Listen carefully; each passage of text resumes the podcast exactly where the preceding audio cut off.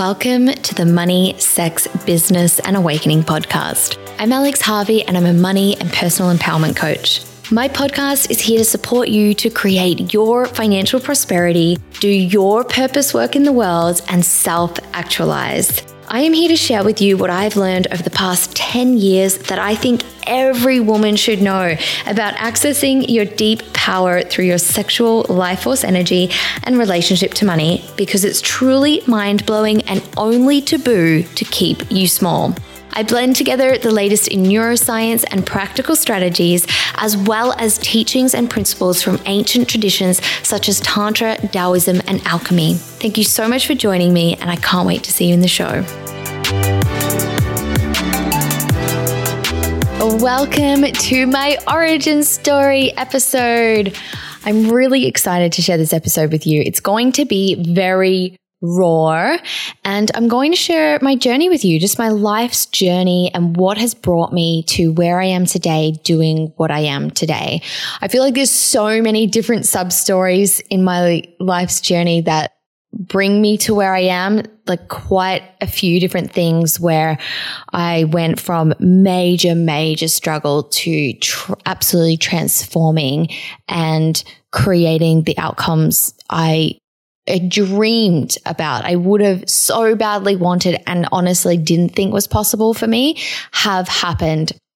So there's going to be maybe a bunch of what might seem like random details or might seem like this doesn't relate to money or this doesn't relate to sexuality, but it all really relates because it's all been about my relationship with myself and being able to be my greatest self, my, my light, my beauty, my soul, my spirit, and not live from my absolute dysfunctional, egoic version of myself and my beliefs. So without further ado, let's jump in. So I grew up I um, on a farm. I my parents had property. They still have property. They live on it. Um, and I grew up on a farm, a dairy cropping and beef. Not really much cropping, mostly dairy farm. And for the most part, I absolutely loved it in South Australia. So in Australia, in South Australia, kind of, the, it's not really in the middle of nowhere, but two hours from the capital city, about half an hour out of town. I really enjoyed playing. We used to just build things, create things, run around screaming and laughing. And it was pretty awesome. And I remember going to the city to visit my cousin and thinking, oh my God, the city is so boring. It'd be so shit to live in the city, which is probably exactly the opposite of what city people think. Like, wow, it'd be so boring to be in the country. But when I was a kid, I thought the city seemed terrible and the country was the place to be. This was probably until I started having to work on the farm and I didn't have any choice about it, which probably actually wasn't as bad when I was younger and I wasn't wanting to spend time with friends and you know didn't have a sense of other things that I wanted to be doing or other things I was missing out on, maybe more so. So as time went on, I started to not really enjoy it and you know, worked on weekends, I guess, while I was in primary school and a bit in the holidays. But once I got to high school, I went to boarding school and every holidays I had to come back and work on the farm. And I hated that. You know, I was at this new school in Adelaide and I was making friends, making connections with people, and they all got to bond and do things outside of school in the holidays. And I had to be back home working on the farm, which I really resented um, and, you know, just made me feel so trapped and like I wanted to break free from being there. Uh, when I was at boarding school, I went to boarding school because my local school was pretty average, especially once you got into high school maybe a, a, quarter or a third of people actually made it to final year of school and there just wasn't really that much available. Um, you know, it was a country town. So, for example, if I did all the subjects I did in my final year of school at this boarding school, if I did them at my original school, I would have had to have done four out of five of them over the air where I would have had an hour phone call of a teacher somewhere else teaching me the subject and then just having to work the rest of it out. And this is specialist maths, math studies, physics and chemistry. So it's, it was definitely a good thing that I went to a boarding school. I'm very grateful for it, but it was really tough. You know, my partner has just been in Melbourne during the lockdowns that they've had and I remember him him complaining to me about them and telling me what they were like and I just the first thing that just popped to my head was that was nothing on boarding school. That was nothing on how restricted we were. Not able to leave, not able to just go for a walk unless it fit into all these certain criteria and you had the right number of people. So it was very tough, I, I guess, character building. And I was super depressed when I was at boarding school. I was getting depressed before I went to boarding school, actually. I think, you know, just maybe my hormones changing and my natural inclination to be more depressed. But I was so depressed when I got to boarding school. I remember thinking, like, there's nowhere in the world I want to be right now. I don't want to be anywhere. I hate this. I hate being alive. I just hate this whole thing. And I started to develop you know, major body image issues. I'd always done gymnastics and just been so effortlessly fit and lean. And so starting to go through puberty and putting a, like a bit of fat on my body and our culture combined with our culture's beauty standards and images, I just totally freaked out about it. I would try to starve myself. It wouldn't work. I would end up binging on country cheese crackers because that's all there literally was to eat at the boarding house outside of mealtime if the kitchen was still open. Um, and then I would be so freaked out by having eaten so much that I would throw it up and, you know, just this whole really depressive cycle. And I mentioned that in my origin story because there's, there's a lot of times and for just for a lot of my life that I've been so terribly depressed and life has just felt so hard and like something I don't want to engage in. Because I think that's a really big part of my story and that's a really big part of finding passion, finding light, finding goodness within myself, finding things I, ha- I do want to do, ways I do want to contribute to life, how I do want to live has been a really big thing for me on my journey.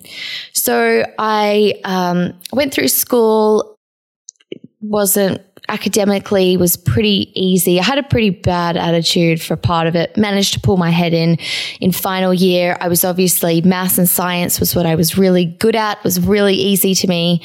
And so it just kind of made sense for me to go on to study engineering.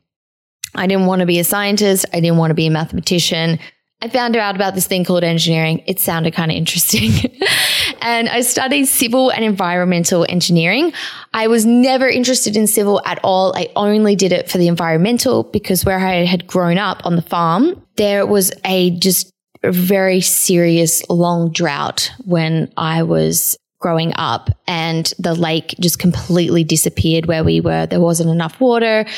You know, farmers were going out of business. There was the whole acid sulfate soil issue starting to come up because they were being exposed with the water being gone and the whole impact on the ecosystem and the environment.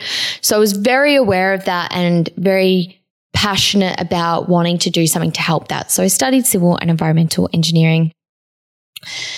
And that was, you know, not particularly eventful. I got through my studies. I did an exchange to Sweden um, for six months, which I absolutely loved. So I went and lived in Stockholm and traveled around Europe. That was my first time going overseas on my own. It was terrifying. I didn't know anybody, but I made a really great group of friends and we did lots of trips. And then I, st- I traveled for a bit with them afterwards and then a bit on my own in Europe, which I got so much out of. um, yeah, I got so much out of that. And then I continued to travel for the rest of my time at uni, going to uh, Vietnam and then South America when I finished uni before I started full time work, I did this great trip to South America. I traveled with a friend for a bit and then I traveled on my own for a bit as well. So I absolutely loved traveling. I went out of uni onto uh, into a full time job in mining, which had never been my plan at all. I obviously, as I said, I was really wanting to do environmental work. I just hadn't even considered, I barely even had an awareness of mining. But it just so happened that I did work experience with, and my supervisor used to work in the environmental department at BHP at this um, mine site and suggested that I look for more vacation work there because I also had to do a certain amount of work experience in order to graduate my degree. And so I applied for this vacation work there between my you know my second to last year ending before going into final year and got it. And there was 50 of us vacation students up there for the 3 months over summer. And wow that was that was an experience. It was really fun. So it was 6 hours away from Adelaide and we just yeah stayed up there the whole time and worked. It was really eye opening for me i guess of what actually goes on on a mine site. It also had a process plant, and I wasn't working in the mine or on the process plant. I was working in the non process infrastructure department. And I ended up at the end, everyone that was finishing the next year was very encouraged, I guess, that you apply for the, for a graduate role, for a full time role there. And so I did that and I got it. And so I got that right at the beginning of my final year of uni. And I wasn't planning to actually go ahead with it. I was I just signed it kind of for a security net and then I wanted to keep looking for more environmental jobs and I was thinking I'll just break the contract, but I'll just I'll just sign it for backup. And it was very exciting when it came because it was a six-figure total package and I was just blown away at the idea of earning that much during my final year of uni, there was a really big downturn. It was when the impacts, I guess, of the GFC started to hit and companies were downsizing. Companies were firing. Uh, they were not taking on new graduates like they usually would. I had friends that had their contracts cut just before they were going to start working that they had signed. And so I, I, kept applying for jobs, but I didn't get anything else. I actually did get a job in New Zealand. I got flown over to New Zealand, but there was a couple of reasons why that wasn't suitable, although that would have been my ideal job at the time. So I did end up going ahead with this job at BHP and, and working remote, moving up to this town six hours away from Adelaide and they had also they decided not to hire any more people from the general pool when they were meant to be hiring another 25 pe- uh, new graduates and they didn't. So we're really lucky to keep our jobs. One of the really not so nice things about starting that job though was that we all went up there. So the, all of us that had got the jobs from the vacation work and our, on our first day of work, literally, they had gone through and done so either the first or second round of cuts. I think it was the second round of cuts because they were going into cost cutting mode, as I was saying, all the companies were. And so we, we walked in to start work and that day, can't remember how many people, but some number of hundred or hundreds of people lost their jobs. So it was kind of a very interesting environment to walk into. The other thing, oh, there's so many parts of my story. So the other thing I had just haven't mentioned at all that happened around this time that's key to this time was that I had um, bladder issues growing up. When I say bladder issues, growing up, it was just, or it was mostly just bedwetting. So I wet the bed, I think until I was 10 or 11, 10 or 11, something like that.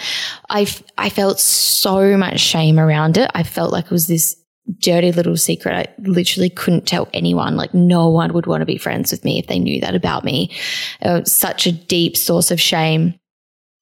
And when I was in Sweden, oh, so then very, at various times, like maybe I had a bit of incontinence happen, but it wasn't really an issue.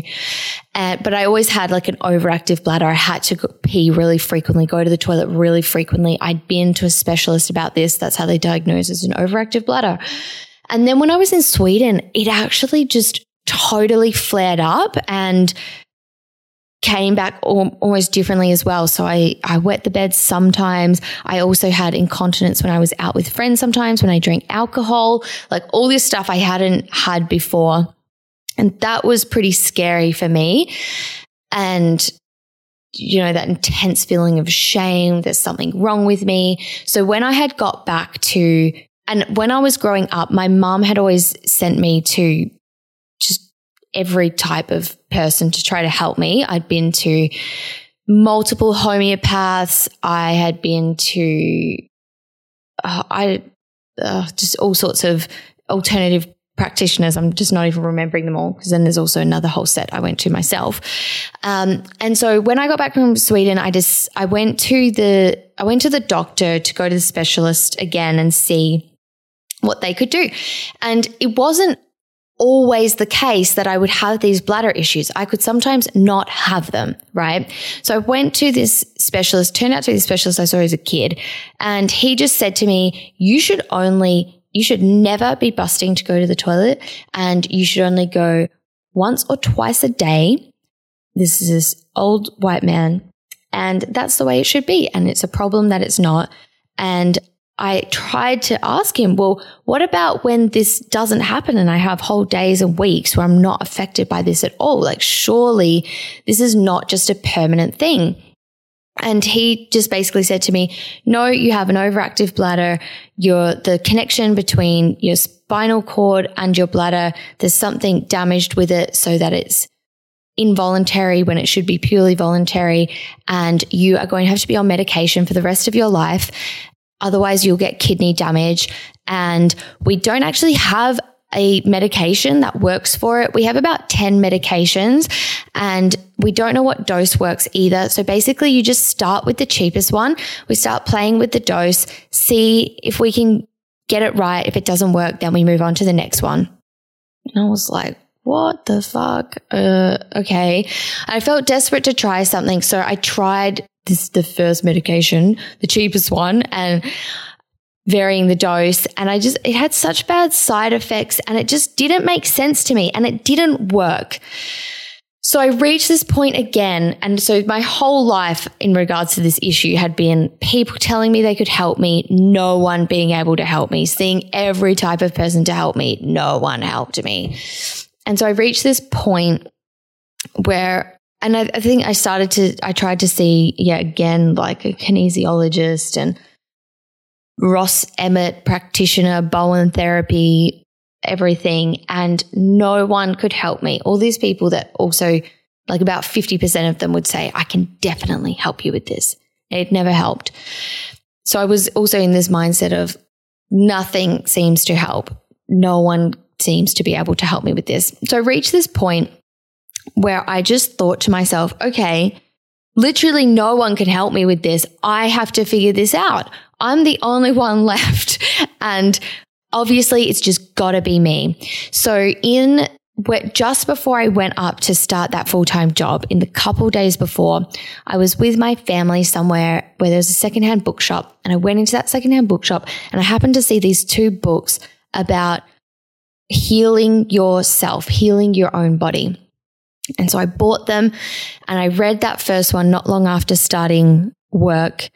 And it was just like, I guess, this entry level book into how your thoughts and feelings affect the rest of your body.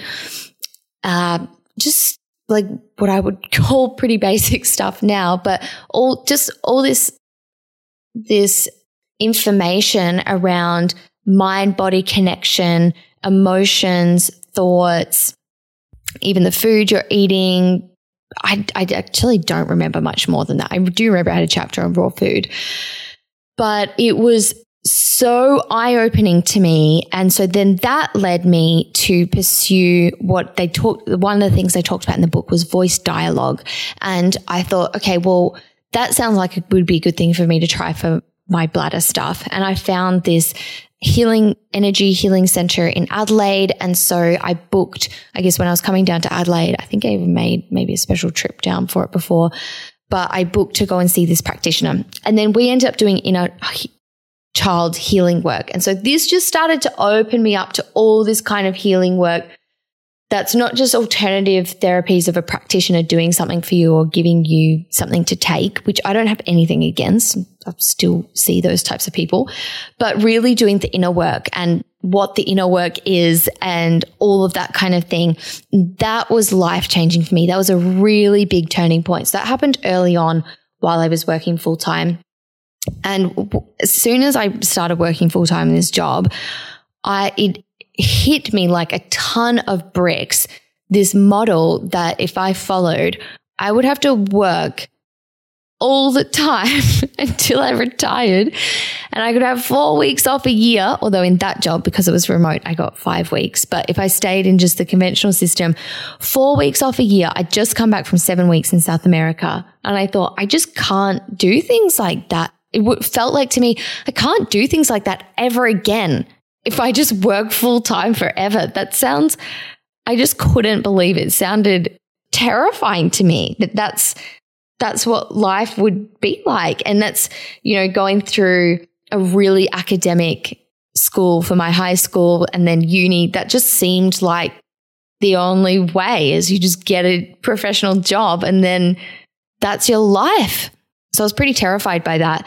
And I also knew that where I was wasn't where I wanted to be working. So I was gave myself a bit of a timeline. Well, not really a timeline. I said, as long as I can stick this out, I'm going to stick it out so I can get some really good experience. And I did get some really good experience and I did have some really great opportunities. I ended up working mostly in projects because places like BHP don't do their own design work. Um, so I wasn't doing design engineering, which I'm really grateful for because I think I would hate it. And so I worked in project management most of my time there and I really enjoyed it. And I was really lucky on two of my rotations that the two like senior supervisors were away for a significant period of time, both for different reasons. And I got given their jobs while they were away. So I stepped up into managing these really huge multi-million dollar multidisciplinary projects. Well, one of them was multi-million dollars or over a million dollars. Um, amazing projects. And I was in charge of them completely. And that was, that was my best experience working there. And I, despite not enjoying the context, I enjoyed doing that so much. I got, I just got so much personal and professional development out of that. So the other thing that happened while I was I was working was that, as I said, I was starting to get into all this personal development, spiritual development type world stuff. I went back to Adelaide and did this healing the past weekend they had, which I guess is kind of like an extended inner child thing, uh, healing thing. And that was really good. But I still, I just had so much heaviness. You know, I had always had issues with fatigue. I guess, you know, the whole depression thing always had this depression and heaviness and just like, ugh, deadness feeling. So the woman suggested that I go on their retreat to Uluru that they run, which is an energetic healers retreat. So it's actually also a training to be an energetic healer. But you also could just go for your own healing because you've got to work on all your own stuff and, and have all the processes done to you and then also learn to do them with other people. So I did that and that again was just life changing. That was just amazing. I think what I learned, I wasn't, I wasn't doing it with the idea at all of being a practitioner, but that really gave me a lot in learning how to work with people and do inner child work, which I do still do in my work. Because I think it's so powerful and forgiveness work. And it was such an awakening for me actually of awakening into this space of feeling pure love and of knowing and feeling and experiencing my goodness. Cause I'd always had this sense of being bad and, you know, just not being connected to that feeling and, and my light and my passion and my joy and, and just this sense of just being in pure love and just, you know, crying at the bliss and joy of being in this state of pure love. It was very transformative to me. And another thing that came out of that retreat was an awareness around sexual trauma that may have contributed to the sexual issues that I was experiencing. So that's another thing I haven't really mentioned yet. but I had, so I had the bladder issues. And then I also experienced this sexual shutdown and numbness and just not being inside my body. You can listen to my episode that's on my sexual healing and awakening journey. That's a couple of episodes on from this. If you want to hear more about that, I won't go into the whole thing now because we would be here forever, but it's just an important context. So it, at that retreat, I realized actually, okay, there's a whole lot more here around that. From there, I wasn't, I just didn't find that those people were able to support me further with that. It got me, it gave me so much and got me to this place of awareness, but not really how to heal the sexual trauma that was now coming up for me. And over, I don't know, maybe the next six months, I had my relationship I was in had a really bad breakup that was pretty traumatic to me. And my s- sexual uh, my sexuality just been kind of shutting down more through that relationship anyway. So by the time it ended, I was just feeling so broken and fucked up and in this feeling of brokenness. And I just started Googling again, but Googling more around sexual trauma. And I managed to find this woman who is a tantra teacher, although she wasn't saying that at the time, that just explained, you know, how your body can hold trauma. It's just the next level of learning and understanding of the path I guess I'd already been on and how that can cause disconnection, numbness, all of that type of thing. So then that really set me off on the next wave of my healing journey. And all the while, oh, actually. I kind of got to backtrack again just a little bit. So after doing um, all of the work on myself and the retreat, I just, I just took on this attitude of, I'm going to do things I wouldn't usually do. Like, what crazy things can I do that I is so just out of what my typical personality would do? And so we had a very active local buy swap sell group and someone had posted they wanted someone to make an iPhone birthday cake. And so I made this iPhone birthday cake. I'd never made an iPhone birthday cake, but I could cook and that was um, that was just to me like this crazy thing. And someone wanted a photographer for their kids' party, and I had a DSLR and pretty pretty all right at photography. And so I just did that, and I just started to do all of these things I wouldn't usually do. The other thing that had happened from reading that initial book was that I started to get really into raw food and I would make raw food and make up recipes and I would be reading recipes at work and just having so much fun with it. And so I just, they, we had a local market stall on once a month that was pretty big like for the town. And so I decided to start a raw food market stall. I thought, why not? It was one of those things. Why not? This is a crazy thing. To me at the time, it felt like this crazy thing I would never do. I d- didn't think about doing it for money at all. I just wanted to do something that seemed totally freaking crazy and scary. So I started this raw food market stall and I made all of my raw food things. I made raw granola in my uh, dehydrator and raw uh, muesli bars and kale chips, and then obviously all all the slices and cakes. And I made smoothies, and it was, it, you know, when you do things for the first time that are just so out of your personality or your comfort zone, it's such an odd feeling. And luckily, I had a friend and my partner who, had been my partner at the time, um, both came with me to the stall and sat with me for a lot of it. And yeah, it was really fun. It was my first experience of really putting myself out there. So one of the next life changing things that happened from that was that a woman who was there, who had a stall, who I knew because she is the wife of an old supervisor I had, came up to me and she said, Oh, do you want to, you know, this is great that you're doing this. Do you want to come around to my place for a coffee afterwards? And she used to also be an environmental engineer on site. And when she'd had children, started an organic baby business mostly online, but did these in person stalls as well. And she basically sat me down and she said, you know what? I can tell from the price of these, you're probably not making much money on them. You should be thinking about this as a business. You could really make a business out of this. And I hadn't even thought of business. The idea of business wasn't even on my radar. And she put me onto all these resources of people to follow online to learn from. One of them actually being Marie Forleo, and then a couple of other people to help with product based businesses. And I was just like a kid in a candy store discovering this, discovering this idea of business and of online business. And I was learn, I was learning all from female entrepreneurs and people that are very heart centered and, you know, make money from your passion. And also it was this moment where it really occurred to me for the first time in my life I could do something I'm passionate about and I would probably get a whole lot further in life if I did something that I was passionate about rather than just this thing that made sense to do. And so that really sent me on my journey of learning about business and online business and marketing. And so that would have been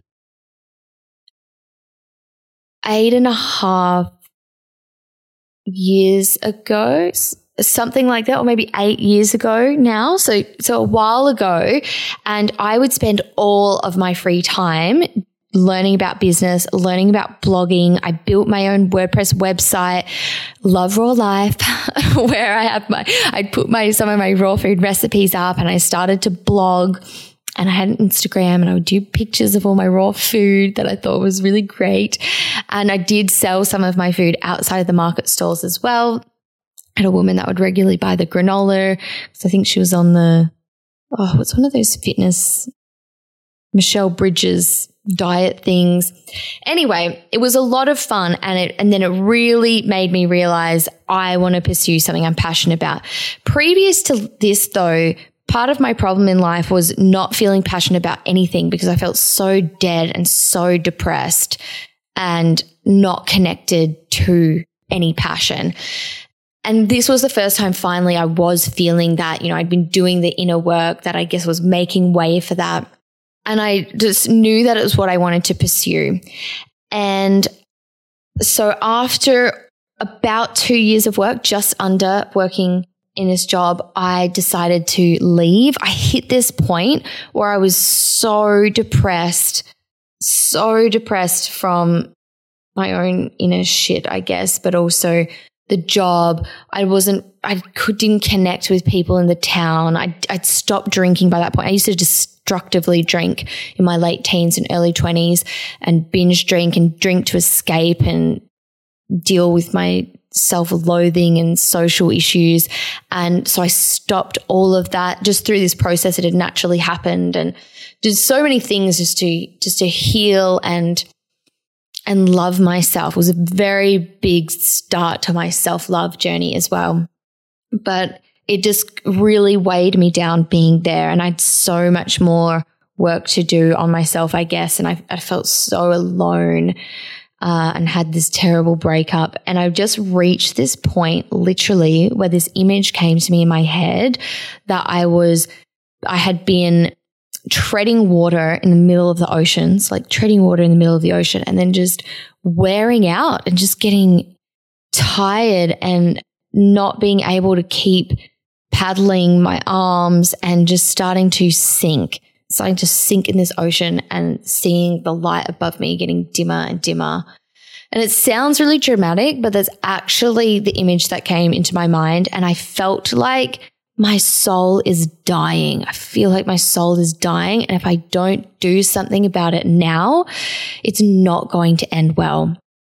And so I handed my resignation straight away as soon as that happened. And I decided I was just going to go and take some time. I had, for my first year of work, just not thought about money at all and just spent, spent, spent, you know, whatever was in my bank account. And then for my, and then had a real wake up call for that around the end of my first year. And then at the start of my second year, put into place all these structures so that I saved a lot of money by the time I quit. And I, so I didn't worry about having anything figured out. I'd actually had a second website built by someone, The Light Fairy, where I blogged and was knew that I didn't want to keep doing a product based business like making raw food because it was so much work and making it wasn't really what I felt passionate about. What I felt passionate about was teaching people about it and teaching people about health and bettering themselves. And so I didn't really have a strong plan for when I left, but I knew I needed to leave and I decided to go first stop to Byron Bay. My sister was living there, who I got along really well with, another friend of mine from uni. And I just knew that's where that's where the healing resources were for me and my next steps where I really wanted to focus on my sexual healing. So I moved to Byron Bay, packed up all my stuff, got rid of a bunch of things, put everything in my little Volkswagen Golf and I drove for a couple of days across to Byron and then, you know, started to try to find a place to live and set things up there and start exploring I, th- I think I also just didn't feel really sure of what I wanted to be doing. So I wanted time and space to explore that. What is my passion? How do I really want to be expressing that? Where is that going to lead me? And I just felt as long as I'm following my truth, the rest will fall into place and I don't need to try to work it all out right now. So I wasn't really worried about what I was going to do financially. I had a really big runway and I thought, yep, I'm just going to give myself that time and space, which in a way was good. In a way, I probably could have done that better. My original plan, actually, with that money I'd been saving was to go traveling for six months plus after quitting my job. But then it so happened, I guess, through all the healing stuff that no, I want to go to Byron and I want to be surrounded by like minded people and work on this sexual healing. So I went there and I pretty much dove straight into that. More details about this are in my sexual healing and awakening journey. I feel like I could really go into it right now, but I want to keep moving. Um, and so I started, I also started to get into an entrepreneurial community that's all, you know, very spiritual and heart centered and learning how to make a business out of your gifts. And so I did start coaching. Uh, I started more like life coaching. And the more I went through the sexuality stuff, I started to do sexuality uh, coaching and body work through being in that community, getting on this path of trying to build that as a business and taking all of these courses and taking all of these trainings, all of these trainings that I was spending thousands and thousands and thousands of dollars on. And my money was just going pretty fast, but I wasn't thinking about it. I didn't, I wasn't trying to, um, monitor it at all. I just thought everything's going to work out. I just had taken on this spiritual perspective. Everything's just going to work out. Everything's just going to work out. Until I had ran out of all of my savings and was not by any means making a full time full time income yet that would support me. I just had no idea how to, although I had spent by now a couple of years learning about business and having business help, I still just didn't really get how you get clients and just building relationships, all of that type of thing. So I hit this real rock bottom point and i will do a podcast episode on my money story another time and go more deeply into that. But it wasn't really just the money. It was a collision of you know, still just having these terrible issues with my self worth, starting to have really bad body images, image issues again, almost like worse than ever before. Cause I had got out of that for a bit and it was just like going back into it. You know, after all that initial healing work, I felt light. I felt amazing. I felt inspired about life. And this was like just going into all of my stuff and going so deep and feeling like such a failure. And I hadn't made this business a success in like a couple of months. And that means I'm thinking wrong. I'm doing um, my energy's wrong or whatever that was meant to mean. You know, I was following this really toxic thought, I guess, around manifesting and law of attraction. And with that, you know, having identity issues around, you know, not having something that made me successful anymore, like being an engineer did. So it was a real, it was a real low point again. And that, and I felt like such a huge failure that I decided to quit trying to do any coaching because also then once I had actually run out of money and, and needed to earn money, it just started to make me feel like I had such a bad relationship with it because I was like in this space of needing the money and just completely changes your whole energy with it.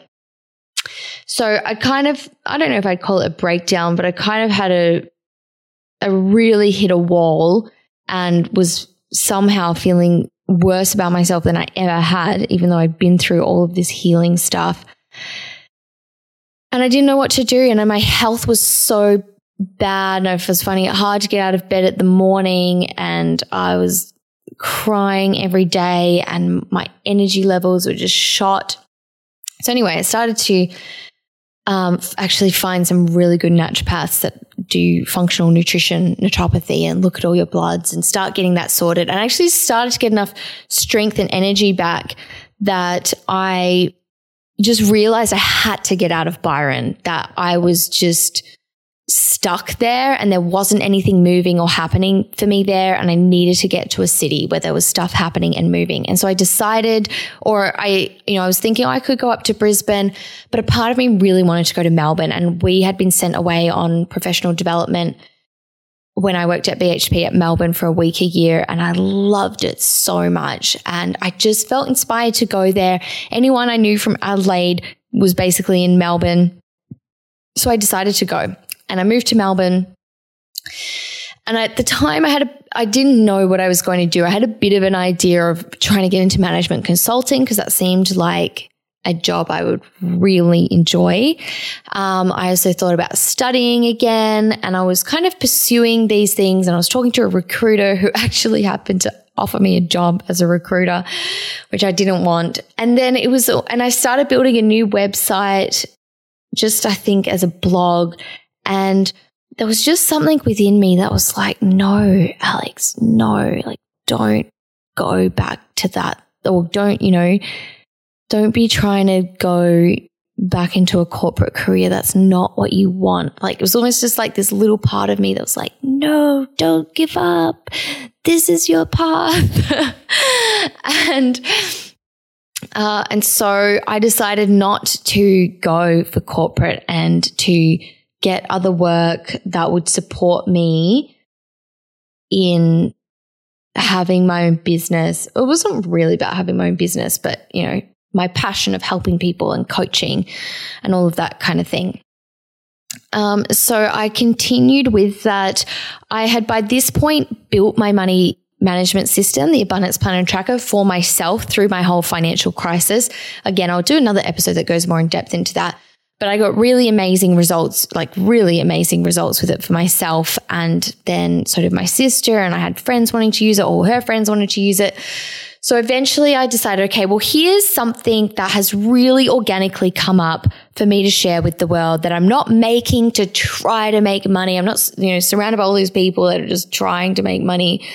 Um, it's just very authentic and organic. So I eventually set that up as a standalone product that people could buy this money management system.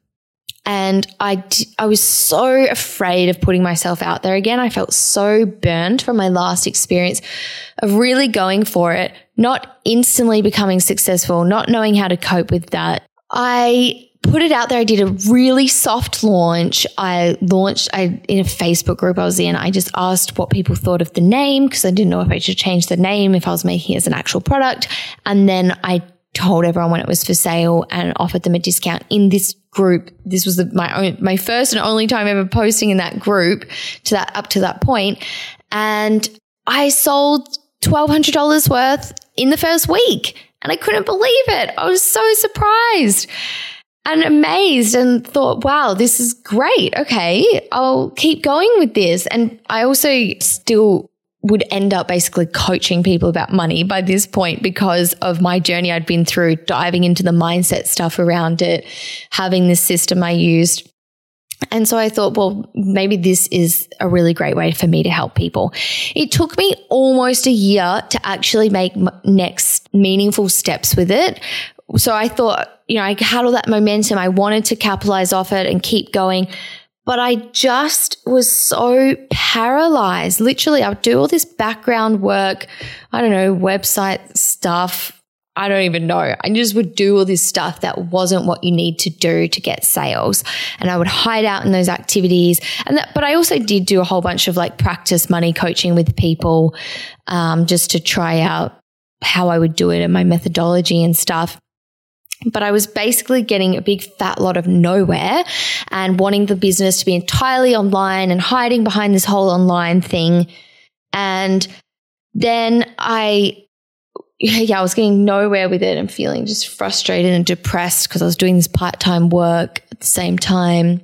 And then I went to go and pick up my drink bottle somewhere where I'd left it at this business. And the girl who ran the business was there and, and gave it to me. And we happened to get chatting and I was telling her how I was doing this money work and just, I guess, roughly how it was going. And she said to me, you should run an in-person workshop. And the thought of that was kind of terrifying, but I was like, okay, uh, how do you usually do that? And she was telling me how she had done these half day ones before with someone else and how they would usually do it. And she said, if you run a workshop, I'll come to it. I thought, right, I've got to run an in person workshop. And I got a venue. I got everything set up. It was going to be in four weeks so that it was happening now. And the fact that I had set that up and I had this physical space booked that I had to pay for and I didn't want to have only one or two people sign up, it made me actually market it. It made me actually do something to make it happen. And that was a turning point for me. So I did this workshop. I managed to have it pretty much full it was awesome. It was terrifying, but I did this workshop and then I did another one and another one. And then I met this woman who's now my, a good friend of mine because uh, she was also doing this money workshop. And then we ran a joint course together, a five week course in person. And that was what really got things moving for me in my business and helping people with money. And from there, I did an online course. I had my own online course, the Wealthworthy Journey, that I ran for a couple of years, which was great and did really well and got people really fantastic results. I discontinued it just because I can see ways that I could format and make the thing a lot better and actually chunk it down a bit. I think there was just kind of a bit too much in it, to be honest. But I had um, the Wealthworthy Journey, and then I, I ran some other in person classes for another organization. And then I had had for ages this idea I wanted to run a mastermind. And I finally felt at the point of, you know, having enough people in my audience and enough going on that I could run a mastermind. So I ran this six month mastermind that I absolutely loved. Uh, that was by private invitation. And then I ran a retreat and just just all I guess kept growing and snowballing and I but I've always had a really difficult relationship with my business that's where my biggest um, beliefs and core wounds get triggered. It's funny. I, th- I, feel like for different people, it happens in different areas of life more. And like for me, with relationships, my first couple of relationships, serious relationships, were extremely dysfunctional, like really dysfunctional. But I was able to recognize it and work on it and then just not have issues with relationships again. My business has been a little bit different to that. I have had a fluctuating pattern of things going really well, getting a lot of momentum, and then I will unconsciously really sabotage myself and set myself back. So it's been a really big thing for me to a, a big personal growth tool to really see what my stuff is when it's being triggered. Like it gets, it can get triggered so strongly in that respect. And then working with that and becoming more and more into my true self through doing that and through that process. Incredible personal development. So uh, that brings me almost up to where we are now. Oh, I know. I wanted to round out the bladder stuff. So I, the reason I mentioned that, I, all this, well, that led, that first got me onto that path of healing, but also through doing all that emotional healing and the work on myself, I did heal those bladder issues. So I never, I didn't think that was even possible. These are the things I want to emphasize about the process. I didn't think that was possible I didn't know how it was possible. I hadn't heard even a story of someone doing that. But I decided I have to sort this out. I have to heal this. No one else can help me with it. And I did. I did. And it and the doctor told me I need to be on lifelong medication and I didn't. I absolutely healed it. And there's been a range of other things like that, but that's a significant story for me, as well as the sexuality stuff, as well as actually my body weight and food and all of that kind of thing. Of not believing I could have an end result and feeling so unworthy and ashamed and fundamentally broken and flawed, and then going for it. And I guess that greater part of me knowing it was possible and just going for it and then getting it, getting that outcome. It's been the same with money as well with my money story that I'll share in another episode. So that brings me, or that brings me to the start of 2020. I did my retreat. I thought I'd be doing more retreats. That didn't exactly happen. Thanks 2020. And I left Melbourne at that time. It's just all this change and it really shook me up. And I didn't know, you know, really shook up my entire business model because at that specific time it was mostly or almost all in person stuff. And it was, so it was a real shake up. And I took some time from that to really work out, okay, what do I want to do with my business? Where do I want to take it? How do I want to continue it? And then started to get back into coaching and then doing, doing natural success coaching and getting back into my money offerings, starting a um, membership and focusing in on doing work with women and bringing in all of these powerful elements that have been such big parts of my journey. And it's in the last couple of years that I've been bringing together my money work and sexuality work. And the sexuality work really from the viewpoint of helping you tap into your true self, your inner magnificence, your joy, your life force, your passion, and your power, your absolute power, being able to embody and cultivate that energy in your body such powerful stuff. So I've been bringing that into my my work as a whole and, and really shaping my my work with that, with the alchemy that I've been learning through all the William Whitecloud study that I've done and you know just everything that I've done, all these different trainings and work that has brought me to who I am and made me who I am and made my work what it is and quite a unique blend of things that in its core is all helping you to get out of survival, get out of your ego and get into what you would truly love and live from your highest potential and self actualize. That is, that's the core of what all my work's about.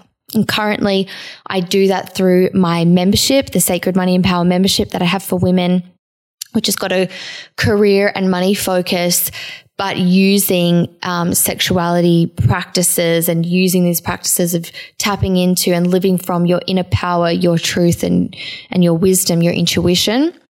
And then I also do one to one coaching that's everything that brings me to where I am. This has turned out to be a really long episode.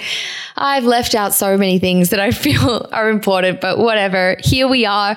Thank you to, for making it to the end of this episode. It's been a pleasure to share this with you. If there's any things you would like to know more about from what I've just shared, please let me know because maybe that's what I'll make an episode on it. But my main takeaway, my main message to you is that you are never stuck in anything and that you can change anything in your goddamn fucking life. Even if everyone tells you you, can't, doctors tell you you can't, and you've never heard of a story of someone that says you can, you absolutely can. That's been my biggest life learning and journey is healing and changing things that I did not believe was possible, but getting it and doing it. And so if I can do it in all these different areas, you can do it. It is absolutely possible for you.